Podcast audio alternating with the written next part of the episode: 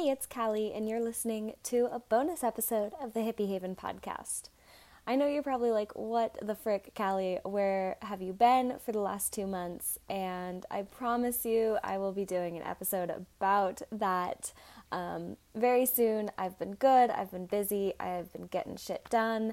Most importantly, I've been truly madly deeply in love, and I can't wait to tell you guys all about the story of how I met my soulmate.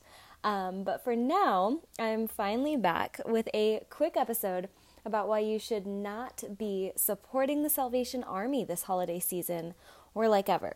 Now, don't get me wrong, donating to nonprofits and volunteering your time are amazing things that you should absolutely be doing as much as possible to support your community. But the Salvation Army is not an organization you want to be supporting for a multitude of reasons. So, first, let's get into a little context about what the Salvation Army is. The Salvation Army is an international fundamentalist Christian organization. They provide thrift stores and housing shelters for the disadvantaged all across America. Plainly speaking, they are a religious charity. And this is all well and good. We support religious freedom, of course, but sometimes this means that the Salvation Army brings their religious based preferences, aka prejudices, to the table when it comes to who is deserving of their charity. According to the Salvation Army, their stated mission is to, quote, preach the gospel of Jesus Christ and meet human needs in his name without discrimination, end quote. The key words here being without discrimination. However, the Salvation Army is notoriously anti LGBT. They've been accused of turning away LGBT folks from their homeless shelters, firing non-conforming employees, and they have publicly stated that anything deviating from heterosexuality is abnormal. They've stated that, quote, homosexuality is, in the light of the scripture, clearly unacceptable, end quote, and that, quote, homosexual practice would render any person ineligible for, for full membership into the Salvation Army, end quote. In 1998, the Salvation Army chose to turn down $3.5 million in contracts with the city of San Francisco, resulting in the closure of their programs for the homeless and senior citizens.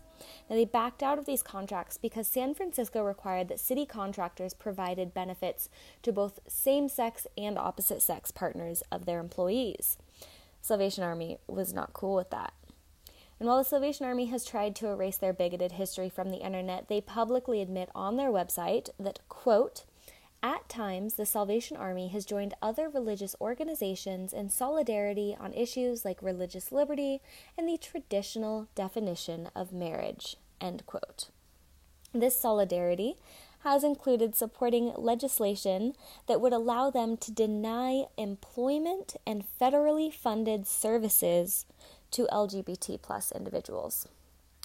In 2014, the Salvation Army's New York branch was named in a lawsuit filed by 18 current and former employees of its social service arm, claiming that the organization asked about the religious and sexual habits of employees funded in programs funded by local and state governments. They also allegedly put nine year old children from a city funded foster care program through a confirmation like ceremony where the children were given Bibles and prayed over. The Salvation Army did not dispute these allegations. Remember, pursuing religious motives in a government funded program is unconstitutional and it violates the separation of church and state. Also, staying true to their theme, the Salvation Army is also against a woman's bodily autonomy and her right to choose an abortion. So, the Salvation Army's history is exclusionary at best and downright abusive and illegal at worst. Behavior like this is not something that I'd like to support with my donations. But do not let this get you down on donating to charities this holiday season. There are so many people and communities out there that need your support. Just be sure to do your research on the organizations you want to support before you send them money. Charity Watch is an organization that researches charities for you. Groups included on the Charity Watch top rated list generally spend 75% or more of their budgets on their programs. They spend $25 or less to raise $100 in public support. They do not hold excessive assets in reserve. They've met Charity Watch's governance benchmarks and receive open book status for disclosure of basic financial information and documents to Charity Watch.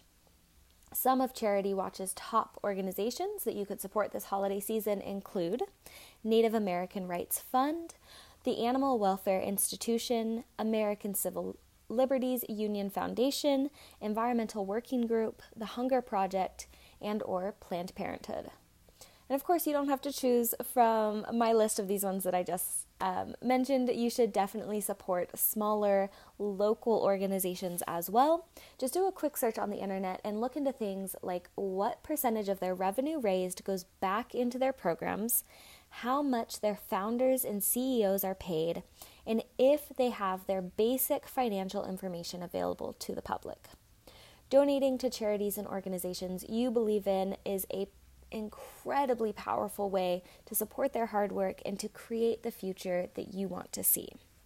Now, I'll be back in just a few days actually talking more about volunteering and donating this holiday season, as well as taking care of your mental health despite the winter blues. And yes, I promise that uh, episode about what I've been up to and how life has been these last two months, that is coming out very soon as well. So stay tuned. Talk to you later.